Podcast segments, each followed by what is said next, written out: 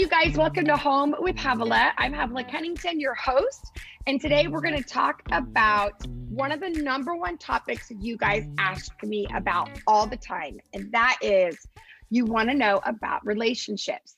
You want to know not only how to find your significant other, but you want to know how to wait well, how to figure it out, and then how to know if it's the right one. And so we've been kind of hosting certain conversations throughout the years on this topic. And we realized for our pod squad, right, that we needed to actually talk about this topic in depth and give you guys some key components to being well prepared for what God might have for you. So I had a conversation with my guest today, um, almost a year ago, I want to say, and we started having a conversation about being single, meeting the love of your life, and then also knowing how to do the season when you haven't met the love of your life yet. And so today my guest is Christa Smith. Christa, how you doing today? Oh, so good. Thanks, Havilah, for having me. Truly honored to be here. I'm really glad you're here. For those of you that don't know who Christa is, she is a minister. She's a preacher slash teacher. She's been a mm-hmm. pastor for many years. And her and her husband, Sean, travel the world preaching and ministering and being prophetic and all the things.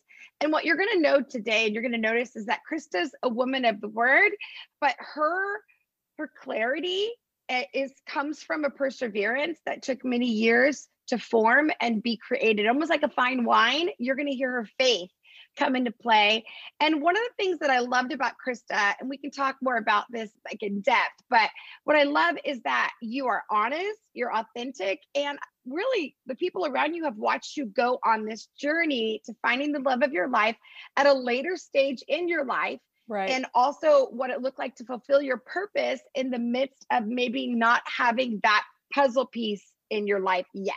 So maybe kind of to give us a little bit of background and tell us kind of how you ended up here and maybe some of the story.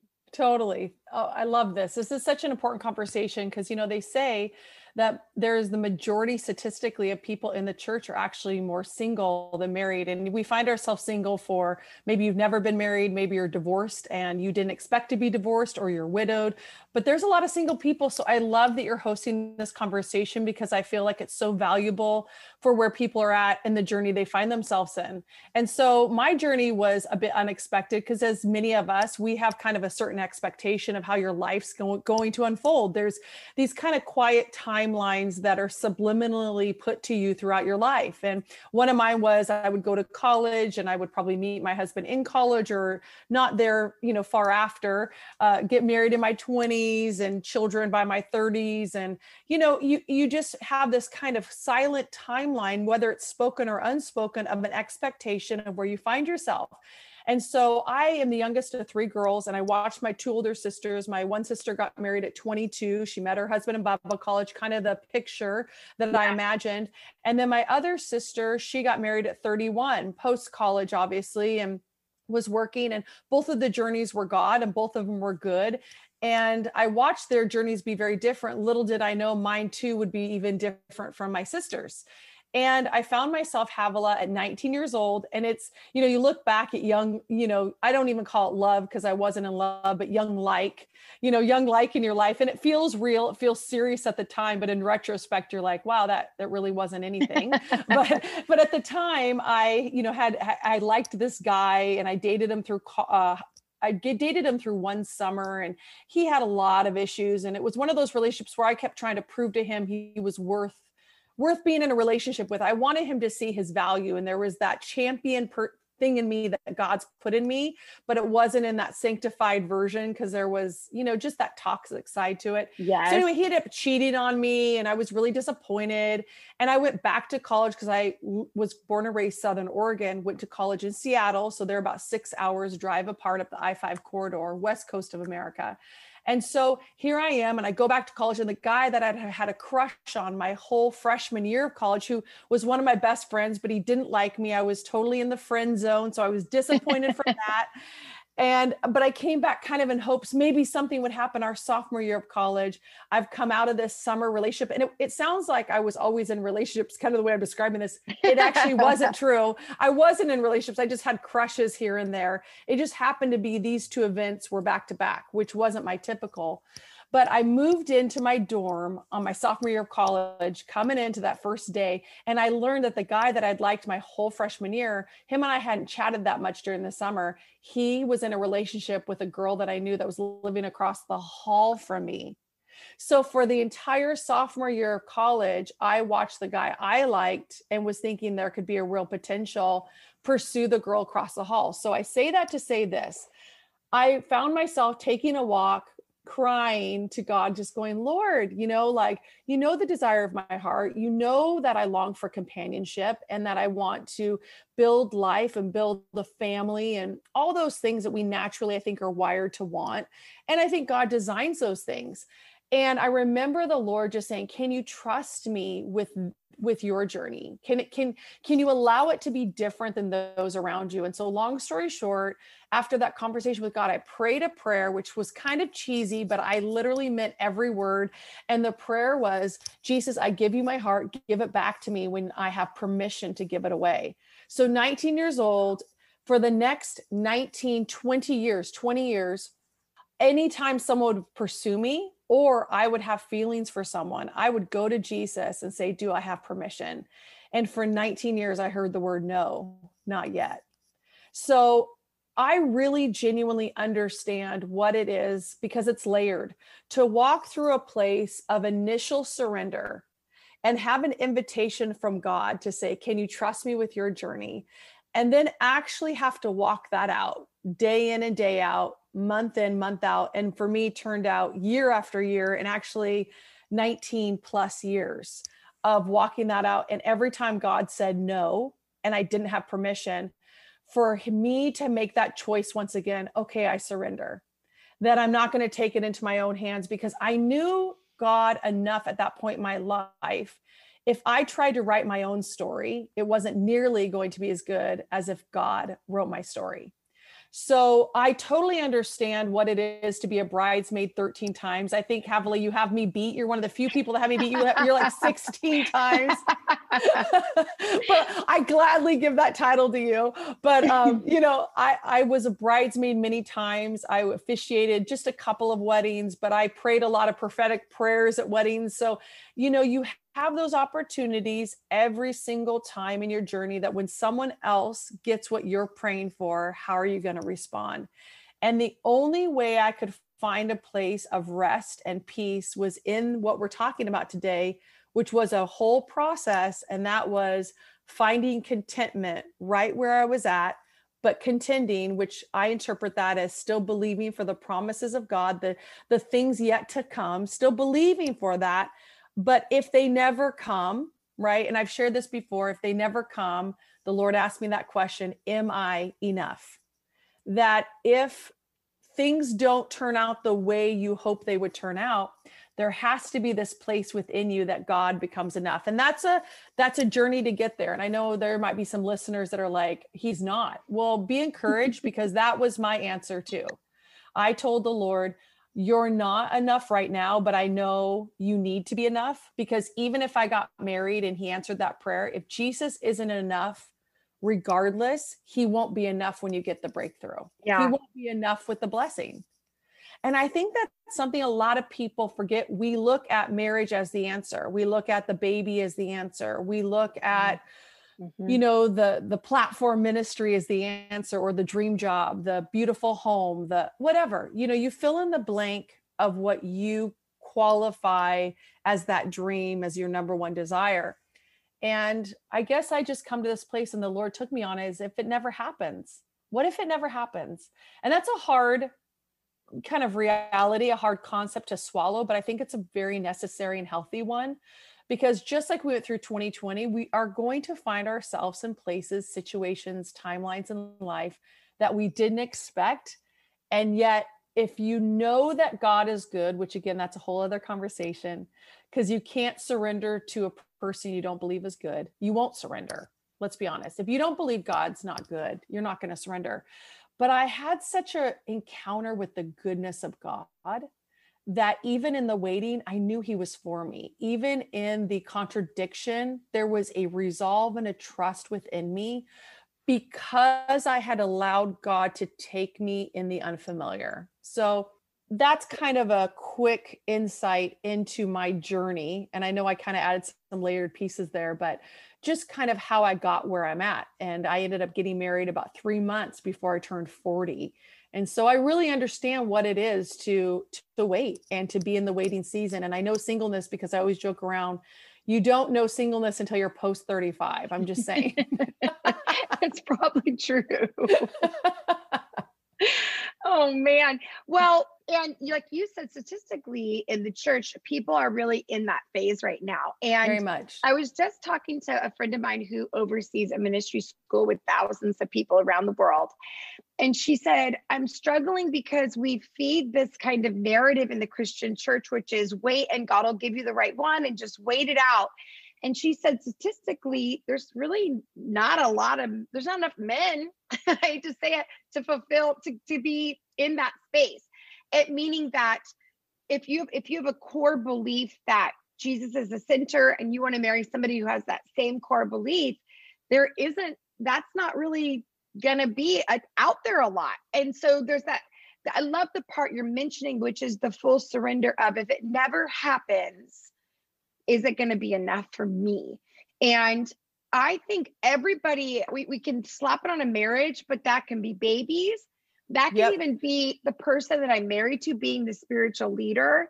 Um, that can be, you know, my physical body feeling strong. It can be my my sense of purpose. Like I don't know, but what I do know is you can't run from the waiting. It's just there. And so one of the phrases you use, which I want to ask you about, is you said there's a there's a point between contending and being content and did you reach was that like a destination that you were in or was it actually a journey that you had to consistently manage and navigate and kind of figure out the tension in that? You know for me that was it was about a year and a half journey the lord led me through. And in order to get to a place of contentment i had to grieve it. So pre 35, so just real quick, pre 35, yeah. I really had a grace. It doesn't mean I didn't have hard nights, tears, mm-hmm. difficult time, you know, but the, I would say my overall, I was really content in my singleness. I felt a real grace in it. On my 35th birthday, like every single year when I blew out the candles, my wish was, Jesus, let this be the year my husband comes, right? Which I've been machine since I was like, you know, early 20s.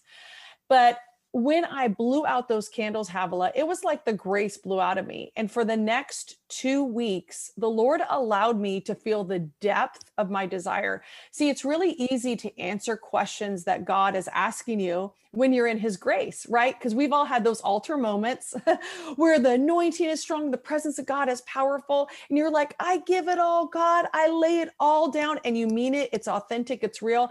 And then you get up from that place of encounter, and then Monday morning hits and you're not feeling all the feels. You're not in the altar moment. You're not feeling the the powerful presence of god and yet your declaration your surrender is still something you have to make a choice to walk out.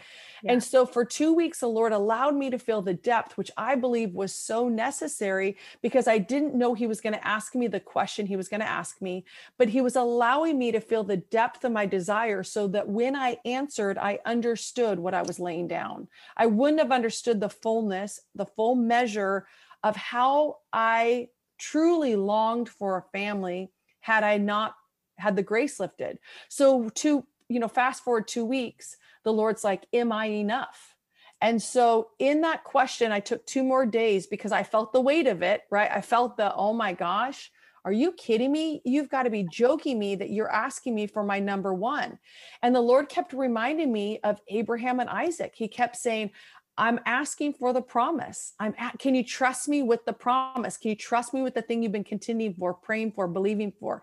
And that was what I shared earlier of me saying, you're not enough, but I need you to become enough. So take me on the journey of where you're enough. So that journey was a year and a half process of grief. And some people that kind of makes them go, what, what do you mean? Well, to lay something down and not know if you're going to get it back, you have to lay it down. Meaning I had to lay down the idea that I was going to get married that my dad was going to walk me down the aisle that i was going to possibly you know have children even though you can have children a variety of ways you know biological children specifically um, and then you know just kind of all the dreams of building a life with someone all the mm. firsts you know and you know which I'm, I'm open about this i was a virgin i'm like oh my gosh am i never going to have sex you know just all the things you know yes. grieving, just all the what views as losses and all the things where you're just like okay i'm never going to experience that and so all those experiences of life that i had foreseen wanted desired longed for god's like i want you to lay it down in order to actually truly lay it down and i mean truly like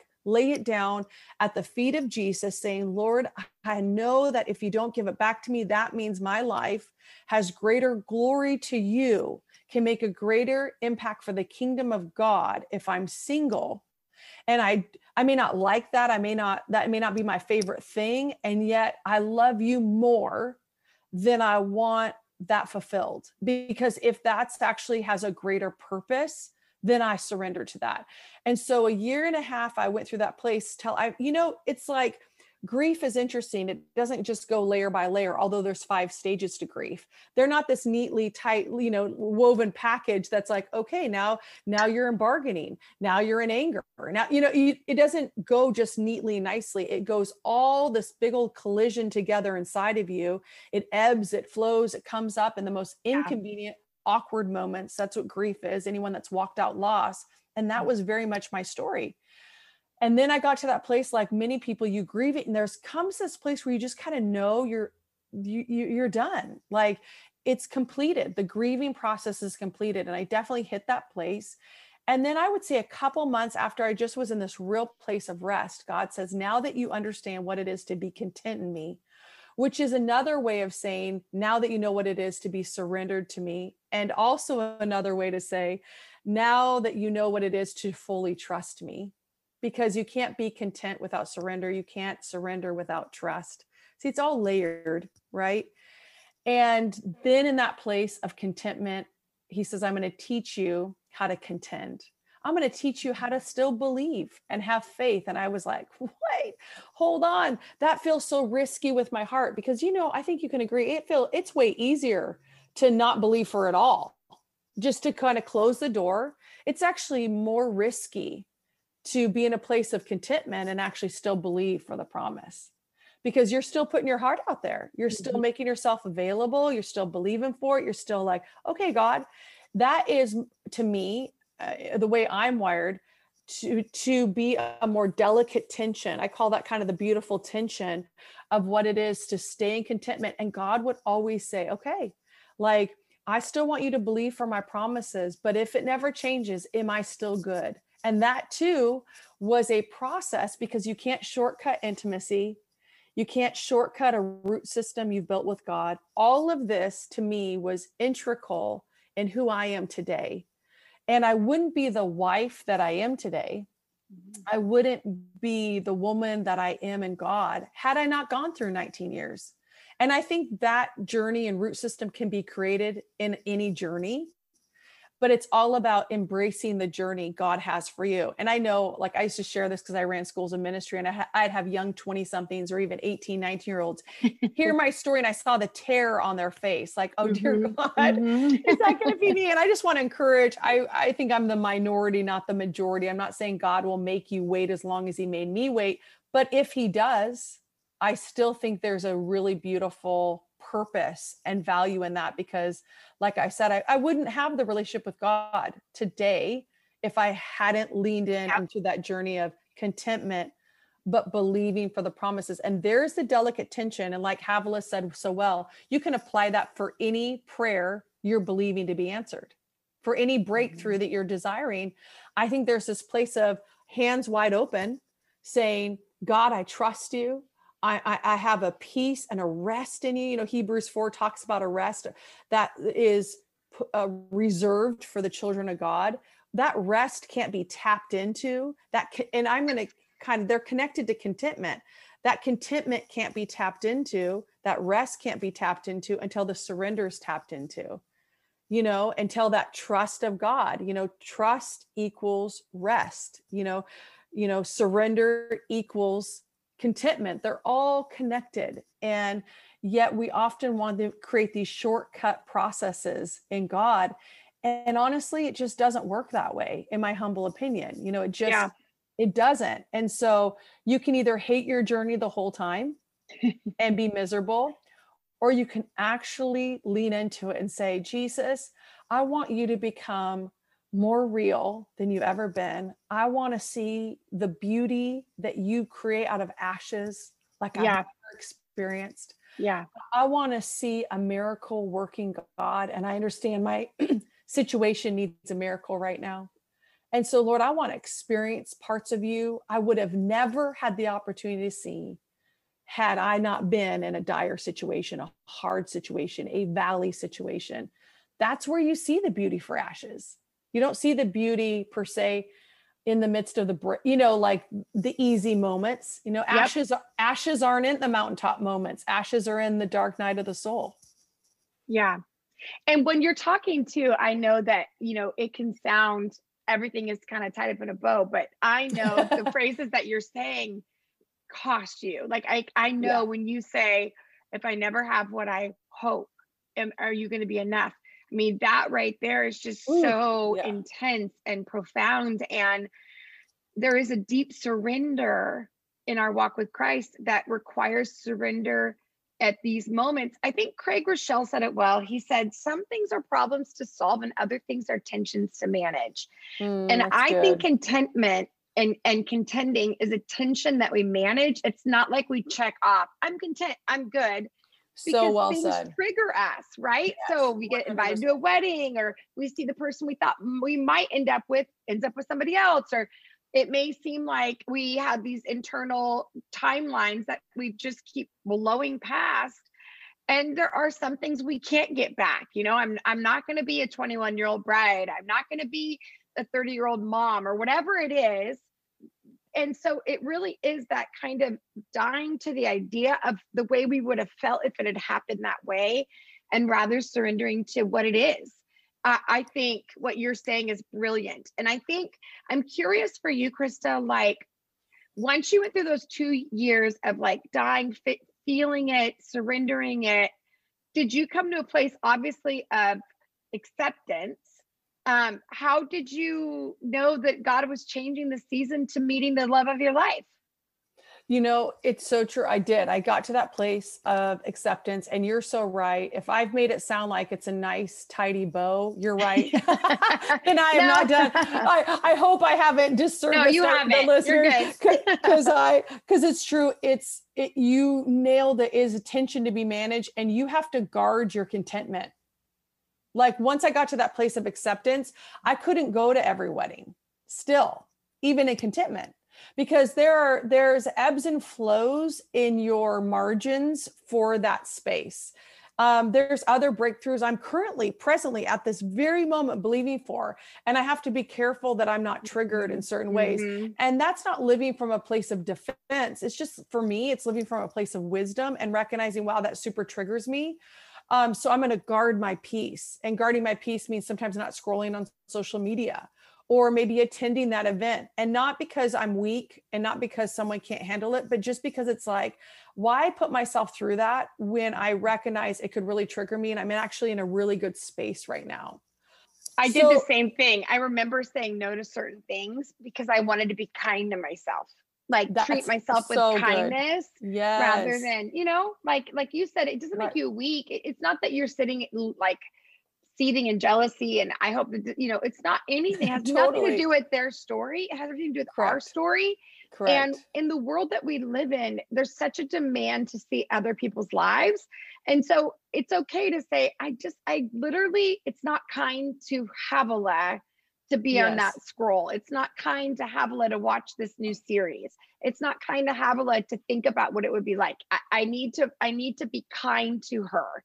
Totally. And I don't know if that's how you felt, but I 100% and i think that's really freeing for people because i think we have that kind of belief system i can do all things through christ yes you yes. can you can but also jesus gave us the ability to be kind to ourselves and sometimes you don't have to show up for everything um, at the detriment of your peace, your joy, even. And that's not a bad thing. And just give yourself permission to recognize your season. And you know, you were so right. My seasons shifted and it was very apparent it shifted. You know, I it was very how, how did you know? Well, I joke around that there was a man in 10 mile radius, he was like pursuing me. It was the weirdest thing. I went from feeling like I was never seen or seen very little Mm-hmm. I didn't feel mm-hmm. pursued by men. I mean, literally, there would be years where it would just be crickets. And then once in a while, I would have like a pursuer, or I might be like mildly interested in someone, which would last, a, you know, not even one week. And then, you know, it was so sparse. It was so like, you know, the desert for like 19 years, literally. And then right as God was about to bring Sean into my life, which I had no idea that was around the corner, all of a sudden I would be in Starbucks and guys would turn around and be like, Hey, start talking to me. And I'm like, Oh, that's interesting. No big deal. I would walk into gas marts and they would, and men would stop and go, Wow, you know, they would tell me that they found me attractive or compliment me on different things. And I was like, This is weird. This is super bizarre. and I would be like, Thank you. And I felt awkward because I was like, What's happening? I was so used to going through mm-hmm. life unnoticed by men. And I didn't feel rejected by that, but I did feel not seen for yeah. sure, 100%. Yeah. So all of a sudden, I go from 19 years of not seen to full exposure. And I have men complimenting me. I have men pursuing me. I have guys reaching out from college days on Facebook, being like, hey, I might be, you know, I've been thinking about you and like pursuing me. I was a associate pastor at the time, in a two week span, I had four men come in and tell me God told them I was going to be their wife. so the season had officially shifted. oh so, my gosh. Literally, it went from like famine to feast. And it happened like boom. And it was not literally more than three weeks after the initial, you know, going from famine to feast all of a sudden, boom, Sean and I reconnect. Yeah. And, and, and, there you go. So for me, that was a very clear line. And I knew God was up to something because I was like, yeah. what in the world is going on? I didn't do anything different. Yeah. I didn't dress, you know, like a cuter yeah, yeah. or whatever. like, you know, I, I hadn't lost like 50 pounds. my my body was like slamming. Nope, there was none of that. You know, it's just me being me. I feel like there are things, and I would agree with this because I felt the same way in ministry where I was doing the exact same thing for 19 years at my church. And then all of a sudden, people want me around the world. And I'm thinking, I've been preaching the same message and the same way. People used to say to me, So, what are you doing different? Like, why do you think your world is opened up? And I, I have no idea. All I can say is favor is an amazing thing. And when the ceiling comes off, like you said, all of a sudden people can see you, which they couldn't see you before. And right. I just, I don't know how to explain it, but sometimes I think we think yeah. something's wrong with us and there's nothing wrong. They can't see you because there's a protection around the season or a protection around your life that's or right. that's right. whatever. And I just sometimes I want to tell people that it's not that you lack cuteness or in, you're not interesting or whatever. That's I it. always say you can be married today we're looking for the right person that that we want to marry that that is what god has so i'm curious i know sean I, i'm not here to tell his story but i know that sean had been married before and had kids yes. and then you meet sean and i've known sean since i was a kid and i sean has one of the most integrous um like really really fantastic reputation in the body of Christ. Yes, um, yes. His, his marriage coming to an end had very little to do with him in the sense that, you know, that wasn't his greatest wish at that point. But I think, at least that's what I know.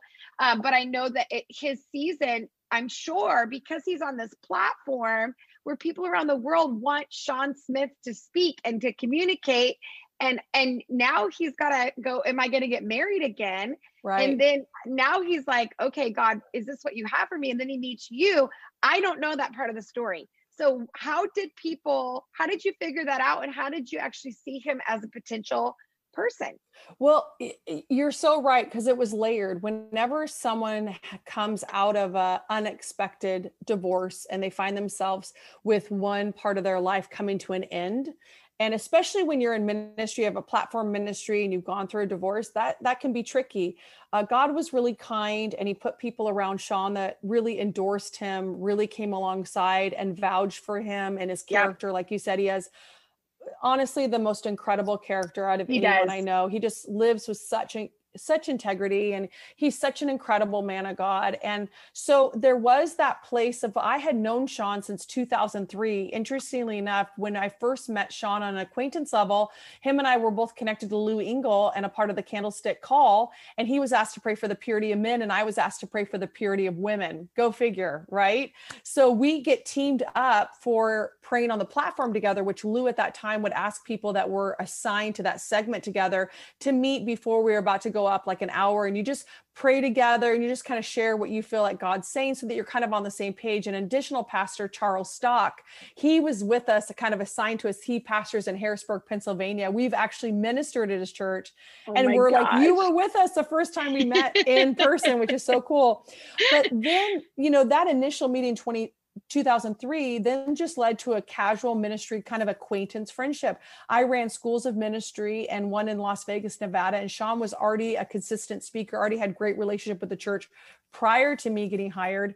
And when I ran the school of ministry, uh, he was someone because this is funny. The assistant that got assigned to me when I got hired at that church in Las Vegas was Sean's old personal assistant. She'd gotten married and moved to Vegas to be near family. So I heard she loved Sean. So I heard about Sean this, Sean that, Sean this. And so you know, there was already that connection with him already happening through the church and then through his old assistant, who was now my assistant.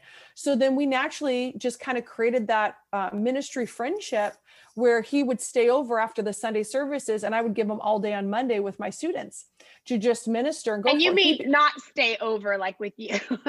oh heck, yeah. Thank sure. you. Please the people cover me, Havilah. Keep it clean. Like That's right. Over. You meant like yeah. I'm, I just want to make sure people are. You know what? Thank you for the clarification because we do not want that misinterpreted. No, definitely not with me. He was hosted by the church.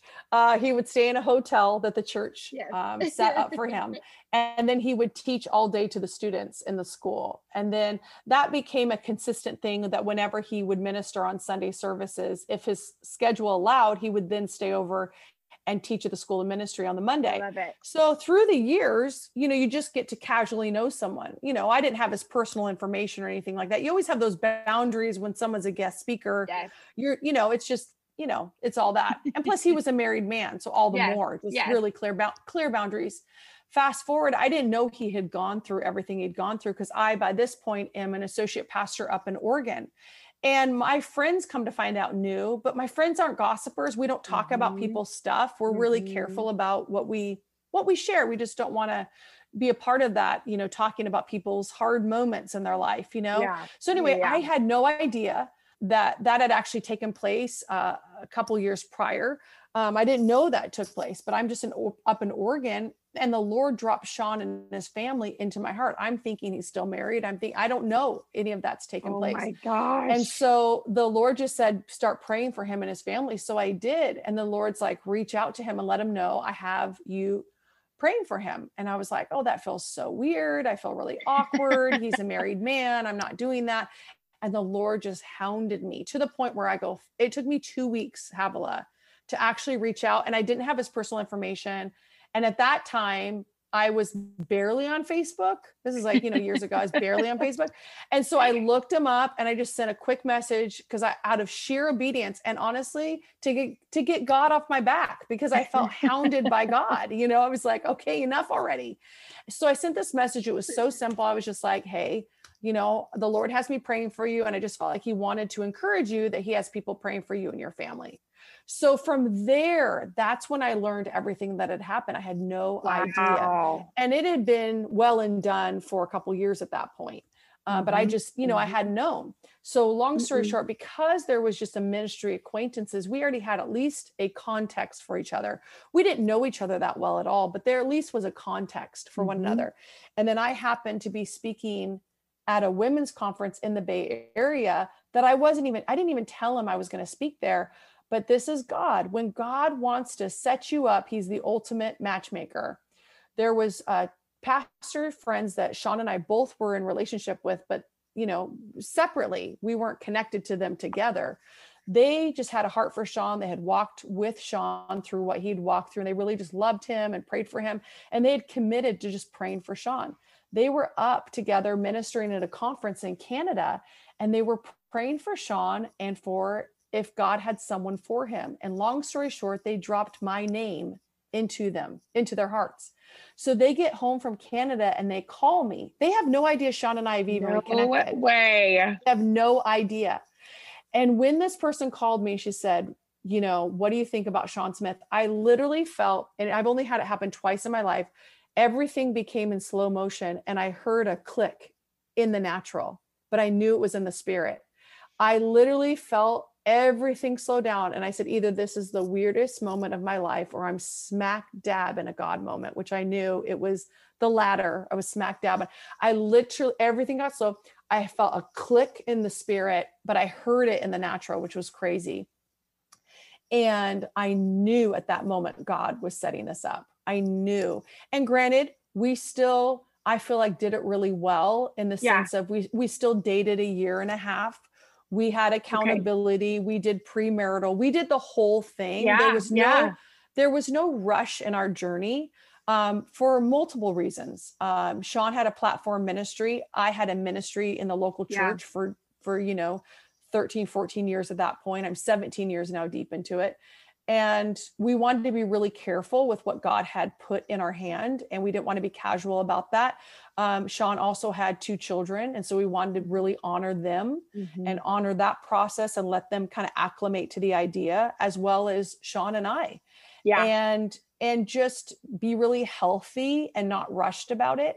Um, so I'm really proud of the way we did it. Um, we were very in a in a way kind of slow in the process i think yeah. for a lot of people that are older they kind of go quicker and and i think when you don't have the factors we had you can do that you know but when you have the factors we have i yeah. feel like you can rush ahead but everyone may not be with you yeah. Uh, we we didn't rush ahead and everyone was with us so yeah. that was really important to us um so yeah so god just set that story up. I feel like god had to so write our story so that both of us knew it was him.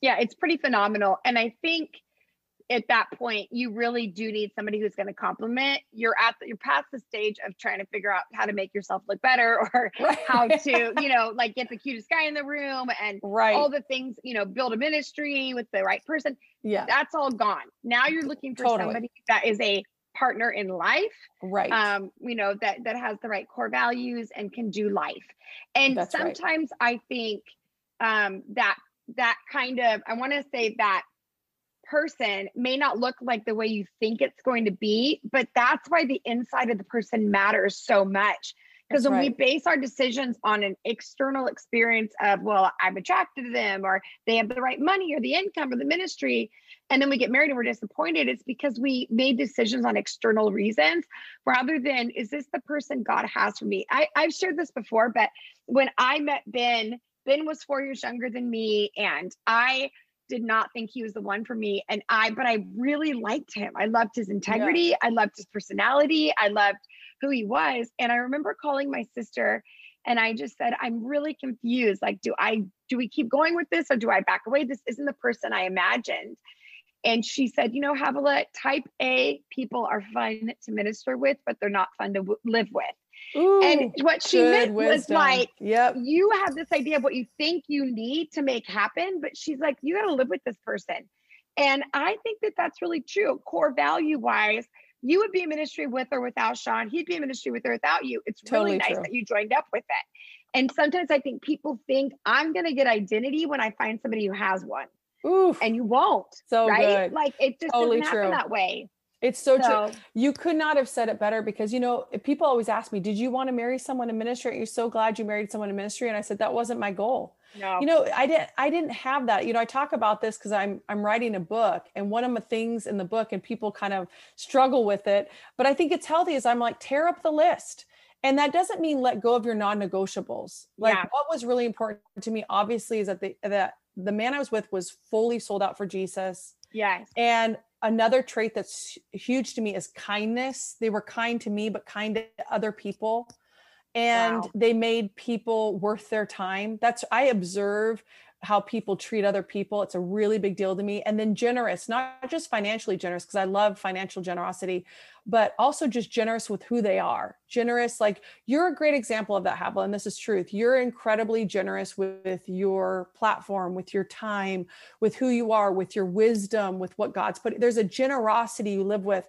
That's one of my favorite traits about people is when they live generously. And so I knew those things were non-negotiables. Oh, and a sense yeah. of humor. And I, yeah. I knew those things because I wanted to laugh my way because life is intense. So right, let's laugh. So I knew those were my non-negotiables. But the physical stuff, the the occupation, yeah, um, you know, all the, the race, uh, age, all that stuff was on the table. I was really open to whatever God wanted to do. And I tell you what, that I tell you what, by being open, I got the best possible person for me. Literally, I can truly say there is wow. not a better fit for me than Sean Smith. That man yeah. is like the man of my dreams. And oh. although probably I'm a little bit different than what he expected, and he might be a little different than what we expect, we are so into each other. There is such a real romance mm-hmm. there. There's a real chemistry. And yes. you know, we have a great ministry together, but I we have that because we have a great marriage. Yeah. the goal the goal wasn't to have a great ministry. The goal was to have a great marriage. And i think ministry yeah. and all the other stuff in your life is a byproduct. But who you choose it's got it's got to have those factors of like what you said. It's like your heart is awakened you're like, I love that person. I love their integrity. I love who yeah. they are in Jesus. They're so funny. They make me laugh till I pee my pants. Yeah. Like I want yeah. that's what I'm going for, people, you know? And they might physically look different or come in a different package and be open to that. Mm-hmm. You know, and exactly. I always say you have to be attracted. I understand that if we're having sex with someone, you right. have to be attracted, right? Let's not dismiss that. But but you can be attracted to a variety of things mm-hmm. right mm-hmm. that that it's not one you know one set look that yep it, god's going to possibly meet i think we just have to just allow god to be god and he did I not agree. that he denies you from the process but just be open right yeah yeah and i think um sometimes we want to pick somebody that confirms like why we waited that would almost like show people it was worth the wait and oh, i think so sometimes good. you know what i mean like if i can get yes. the cutest most best guy in the room. Like, see, everyone will know why yes. I waited. And all of that is still based in an insecurity of I my value cannot come from who I pick or who picks me. My value comes from who I am and who I was picked by, which was, you know, the savior of the universe. I'm curious, Christa. I know we're running out of time, and next week you're going to take our whole podcast, which I'm so yes. excited about, and talk more in depth. But for those of you that are just jumping into this podcast and you want more, Christa has written a book that comes out at the end of summer. And tell everybody what the name of that is and where they'll be able to find it. Totally. Yes. It is being released September 2021. We don't have the exact date, but I yeah. love that end of summer. That's a perfect good. way to perfect way to say it. It's called Singled Out in a Couple's World. And I've kind of used that tagline finding or living a fulfilled life regardless of your relationship status. So it's all about love that journey. It all about that journey. Thank you. And you can pick it up. Uh, it will be available on Amazon, um, any major book distributor. It will be available. Yeah. And of course, on SeanandChristaSmith.com. It'll be available on our personal website. Uh, but I'm really excited about it. It was one of those things I did not plan on writing a book, but I preached a sermon when I was pastoring in Los Angeles, and there was such a response where people were like, Can you please put this in book form? It's a conversation we have to have. So, my goal in even doing this project, honestly, Havilah, was just to help a conversation that really isn't happening a lot. And it's for people yeah. that find themselves single. And it's like, How do I do this? How do I, I walk it out? And I think I want people to feel like they are seen and heard because God certainly sees them and hears them and knows where they're at in their journey. So, my prayer and hope is that this book really serves as kind of a tool of hope but also even give people a little bit of language to where they're at, as well as help navigate maybe some unforeseen terrain that they didn't expect to be kind of walking out. Walking through. You know, I had two PAs that were in their 30s, women that had waited to marry the right person. They both got married last year, a year and a half ago, wow. uh, to the love of their lives. And I watched them go through this. There is not a lot of narratives and voices out there that are talking about this. And there are so many brilliant, bold, beautiful women that are in this season that yes. deserve a voice, that deserve yes. uh, language for their season. And I think Uh, there's no one more qualified than yourself to give us that language yeah. and to give us that credibility to say, you are not a forgotten generation of women that are waiting. You are worthy of the call and the presence of God and the presence in our own communities. Um, so I'm excited about this conversation. And I think next week you'll be able to dive more into this. So, guys, this is part one of part two. And then when the book comes out, you and I, I want us to host a Q&A live on my social. love it. So we can start to answer some of these questions and we'll make sure follow along all of you guys that are with us follow along because we want to answer these questions in in person live um, and really get these answers out to you. Uh, we love you. We're with you. You're not yes. alone and you're not forgotten. And we're going to help you do this just like all of us. I'm contending for things right now. I know Chris is contending for things. Uh, just because we have certain things in our life doesn't mean that everything's lined up. Uh, but one thing we do know is, is if you trust God as a good God, like you said in the beginning of the podcast, then that good God will follow us through every contending season. So, uh, Christa, I love you. Give Sean my love. love.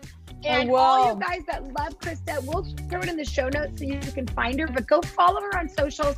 Um, you'll you'll really get this message and all of her stuff. You're one of my favorite people to follow because I just see some really good Bible believing, faith filled, powerful women in my life. So I appreciate it, Christa. Thanks for joining us today, and we'll see you next week.